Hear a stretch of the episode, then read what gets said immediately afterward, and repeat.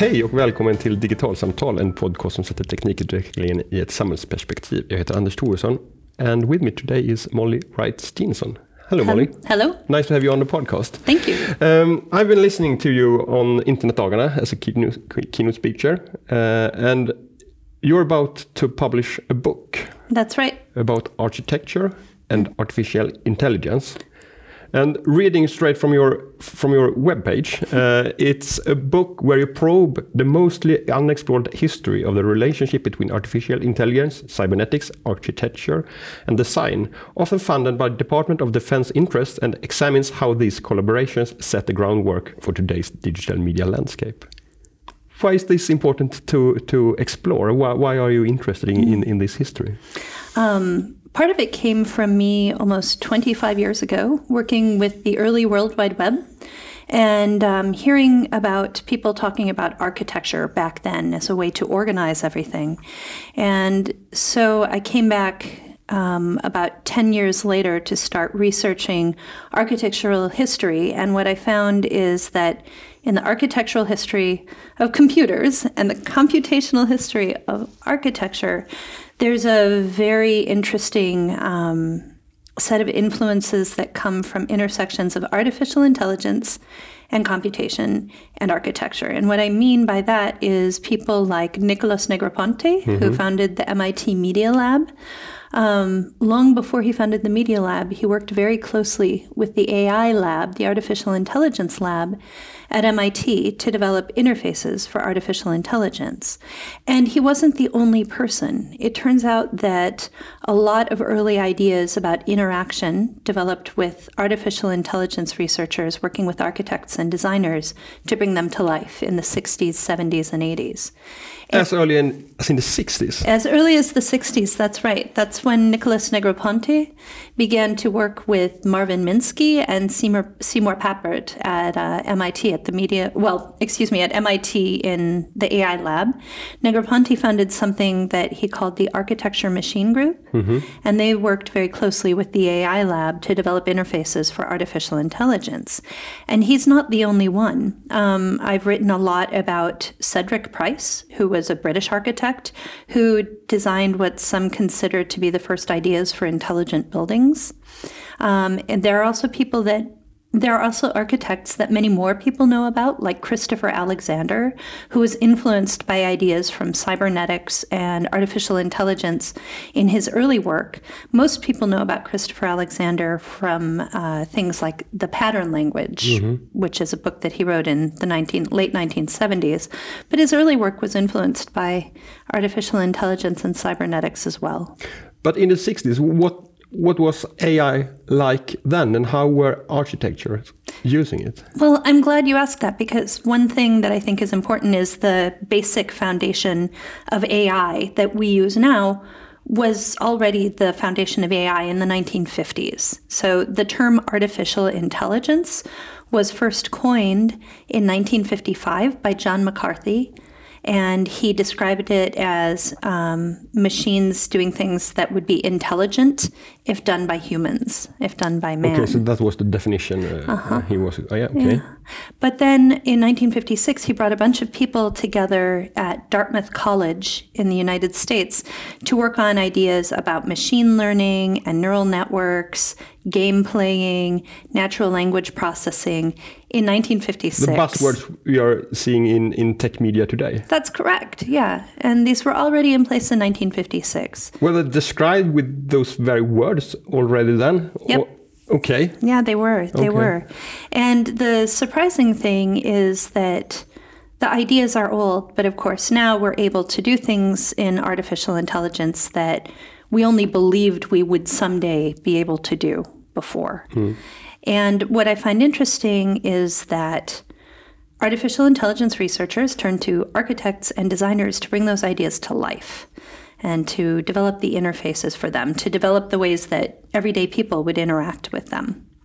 So one uh, uh, already then had, had ideas about how these technologies should be used in everyday uh, life in intelligent buildings you said uh, mm-hmm. for instance what what were the ideas about what ai could could be used for back then well i'll, I'll give you a couple of examples um, one example one set of examples comes through the work that Nicholas Negroponte and the Architecture Machine Group did. And the Architecture Machine Group was a, a, research lab at MIT. It was located in the School of Architecture. It was half architects and half engineers. And they worked very closely, as I said before, with the AI lab. And Negroponte, when he was younger, had he wrote a book called The Architecture Machine and then another one called Soft Architecture Machines okay.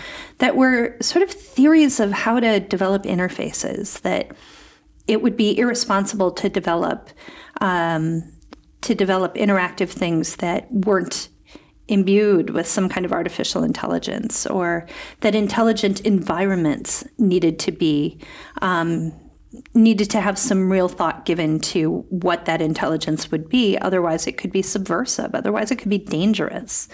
So I appreciate that he did that. And then on the other hand, he also understood that it was important to play with these things, to build and to tinker and see what could happen understanding that on one hand it could be very exciting and, and very scary. And then there are people like Cedric Price, who in the 1960s, for instance, he um, he designed something that wasn't built called the Oxford Corner House. Mm-hmm. It was on Tottenham Court Road in uh, in London. London. So if you ever went to the Virgin Mega Store yeah, in the 1990s, have, yeah. that building okay. used to be something. Used to be a restaurant mm-hmm. called the Corner House Restaurant, and the the corner house restaurants were a big deal in the 1920s. By the 1960s, they were really not great places anymore. So he had an idea that it should be a four story kind of media tech that would have different kinds of news and information on every floor, and the floors would move up and down, and an IBM computer would control the whole thing, an IBM computer that would have cost about 20 million pounds.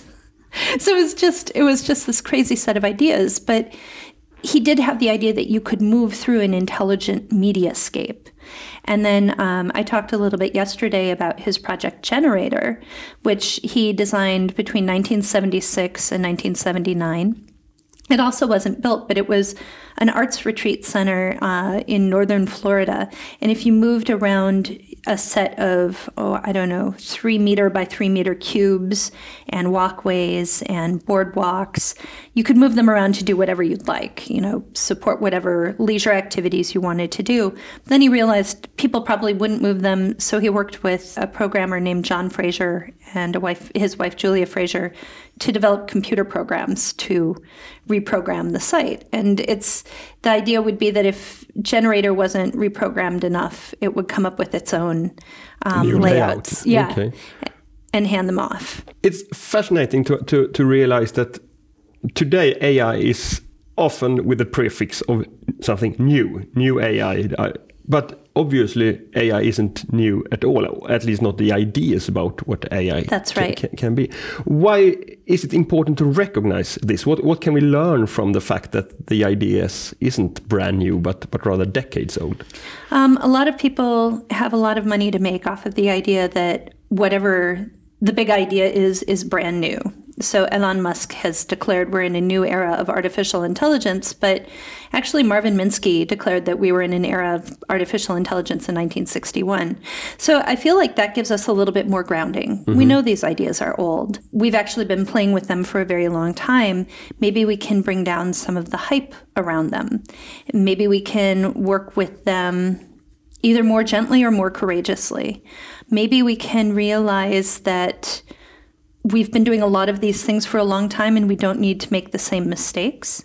Um, one example I could give is chatbots. Um, there's a lot of work now around bots and chatbots, and it seems to be for designers a place to go because at least that way there are toolkits you you can get your hands on some idea about artificial intelligence. And what people are learning, I think, is that chatbots are actually really hard to program and conversation is really hard to simulate. But if you look back at history at Joseph Weizenbaum's work in 1965 with Eliza, yeah. the psychotherapist, mm-hmm. we know this is hard. Nicholas Negroponte found out with um, a project he did in 1967 called Urban 5. Um, it was a question and answer dialogue for an urban design system, kind of like a computer aided design system. Okay Yeah, it, he found that it produced garbage, as he said, you know, but at least it was friendly garbage. So we know that this is hard. Maybe we should take as a starting point that certain aspects of it are going to be really difficult. And what we do as designers and architects to frame the problem might actually be one of the biggest things that we can bring to the table right now, today. On, on what level uh, does designers and architectures have to understand technology? Is it a, a general understanding about what machine learning and, and data bias, etc., is, or, or do they have to be able to work with code themselves? It would be nice if we could all work with code, but chances are the majority of us, my, myself included, don't have a background in statistics or math that supports that kind of work, right? Mm-hmm. Some people are lucky enough to have that kind of background, but most people aren't. Um, so I think that until we are better equipped to work directly with it, we we absolutely need to know about the context, about problem framing. We need to understand about bias, and we need to realize that we can go a long way toward helping better data sets be curated um, and put together in order to make for better, more ethical, and better governed artificial intelligence. Is this true for designers in all fields, or is it just for designers designing digital services? I think it's in all fields. Um, I think that this that having some notion of data literacy and AI literacy is necessary in in our day and age today. Um, I'm a professor in the United States, and I teach a seminar for our Masters of Design students at Carnegie Mellon in the School of Design, and um, there I try to teach students about many of the things that we've seen going on here at Internetdagarna, like data collection and data bias, like filter bubbles, like what's really going on behind Facebook. Our students are likely to go work at companies like Google, Google or Facebook or Apple, and I want them to be aware going in of the world, the agendas, um, and some of the history behind where it's going, so at least they can be better equipped once they get there. So, is, is the discussions about ethics as, as well? In, Absolutely. Uh, yeah. Yeah. Is that something new on the curriculum for design students to, to have discussions about ethics, or, or has that been on the curriculum for, for a long time? I am fairly new at my school, but I would say that part of the reason that we've talked for a long time about human centered design mm. is so that we can be more ethical about the people involved mm. in design and be thoughtful about whom we're designing for. Mm. Um, and if you are sort of a go fast and break things designer, maybe you're going to care less about the people that you're designing for or the invisible stakeholders that might be a part of things. What is an invisible stakeholder? Well, they might be the people that are involved or caught in the crosshairs of something that is designed, right? So you could design something that affects somebody else that you don't see. Um, there's a woman named Batya Friedman. She's a professor at the University of Washington okay. in the U.S., and she talks about value sensitive design. And value sensitive. Yeah, value sensitive design. Okay. It's it's a term that she has largely worked on. That's that's kind of her field that she's worked on for about 20 years. And the idea there is not only know who the stakeholders are, but who the other stakeholders are. Um, if I am capturing footage of the street scene outside, there are um, there are secondary stakeholders who could be affected by that footage I'm I'm depending collecting. on what what the, the, the picture what's in on the picture can and then what i'm doing with that right yeah. yeah. exactly so how do you how do you design with sensitivity toward toward unintended consequences or um, with other people with other again with other stakeholders a couple a couple of degrees out so second and third order consequences yeah, totally. about what, what you are yeah. designing uh, how, how can you think about what these second and third order consequences how, how, do you learn to, yeah. to, to, think about that well there's there's always what horst rittel um, calls wicked problems and wicked problems are these huge intractable, intractable problems that we can't solve poverty uh, hunger, education disparities, things like that. Because what he what he wrote is that any wicked problem is a symptom of another problem, to make an intervention in a wicked problem is to become potentially part of the solution, but part of the problem. Okay. How you frame the problem says something about your perspective on it. So it's it's very difficult to figure out how to enter, intercede, and it makes you aware that you can't do anything without affecting anything else. So I think it's important to teach students about that to understand that the scope and scale of things that they work on can potentially have enormous consequences, and um, that they shouldn't be too. I almost want to say brazen or emboldened about what they can do single handedly. They're a part of a much bigger ecosystem. Um, and when I look at advances now that we're seeing in AI, I think there are some interesting questions about how we're going to see designers be able to intercede um, in the years to come. In what ways? Well, it's it's a big set of issues and problems, right? But again, if we take the notion of value sensitive design or or what we've learned from human centered design, we might learn some ways to start structuring problems so that we are, for instance, more equitable about how we collect data, more um, more ethical about how we use that data and reuse it, or um, or in the ways that we are aware of um, the consequences that something can have. Um, the writer Julia Angwin mm-hmm. has pointed out that Dragnet. Um, Dragnet data grabbing, you know, just getting all the data you can, um, which is what, you know, on one hand, the US government might do, and on the other hand, what Facebook might do. Holding it as long as you can, um, and then reusing it in different ways later uh, that we might not have intended could have really big or grave consequences for for people. And I think it's important for designers to keep that in mind today. It needs to be something that we know that we're doing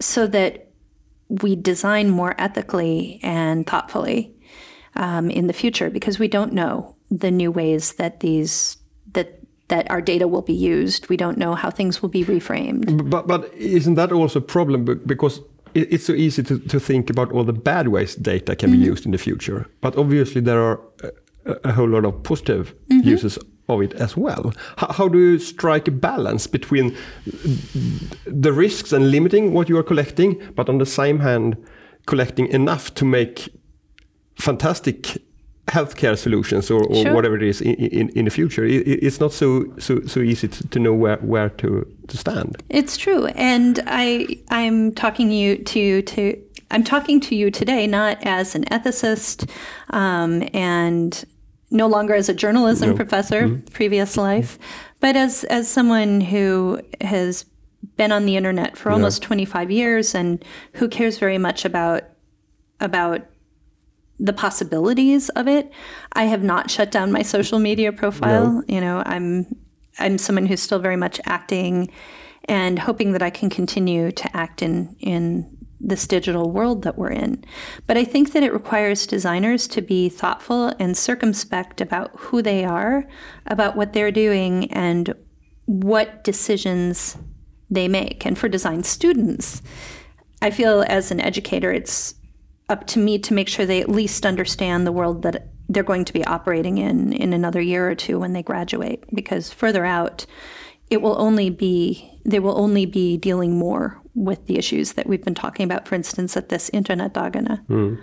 do you think there is a, a possibility that, that different organizations or, or corporations uh, could balance each other? I, I know you have a background at Netscape, mm -hmm. uh, and lately, uh, uh, first uh, Apple launched a new version of, of Safari, mm -hmm. and uh, just the other week there was a new Firefox mm -hmm. with.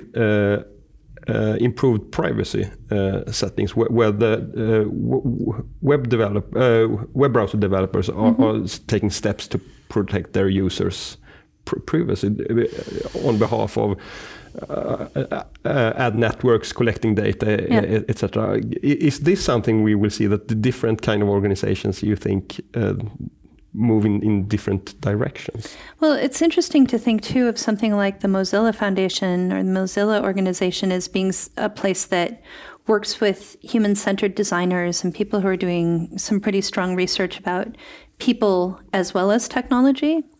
Um, and I'm not a I'm not a privacy researcher, so I can't I can't speak to much of that. But but I think that um, that there is the opportunity for companies and for foundations to decide what they're going to do. And I suppose that in the United States right now, as Facebook and Twitter and Google are appearing in front of Senate and being asked some questions and being held accountable for what happened in the election, um, I wonder whether there will at some point be some kind of line in the sand that gets drawn where they say we're not going to go past this.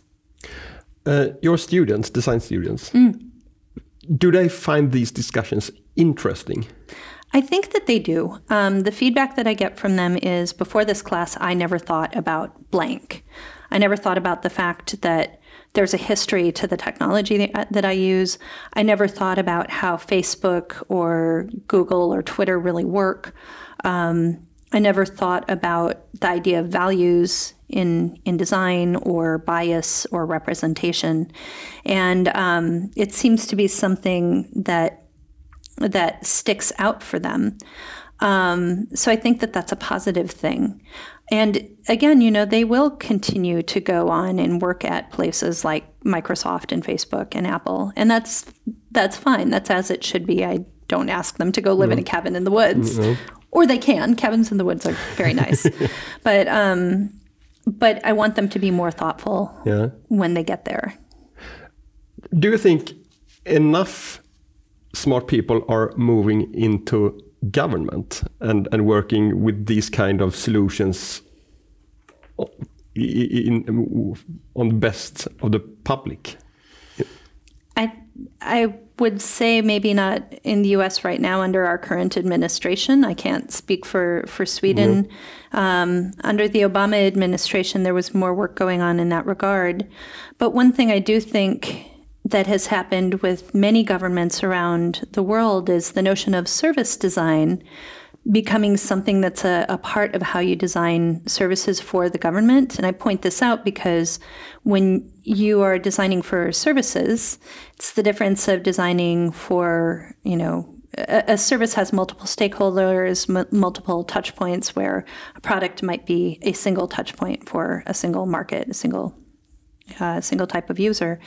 Um, and so when you start thinking of the design of government services as we have with 18F or Code for America in the US or gov.uk or some of the work going on in the Netherlands, I think there are a lot of very good possibilities that you see with how people can experience different kinds of relationships with their governments. And it's a better notion of maybe a better way through some of the bureaucracy that that we've seen. So you could look at um, possibilities for veterans to be treated better, for instance, in, in the U.S. You could see child support being being paid better. You can see better transparency, things like that, in different kinds of governmental services. Molly, thanks for joining me on the podcast. Thank you.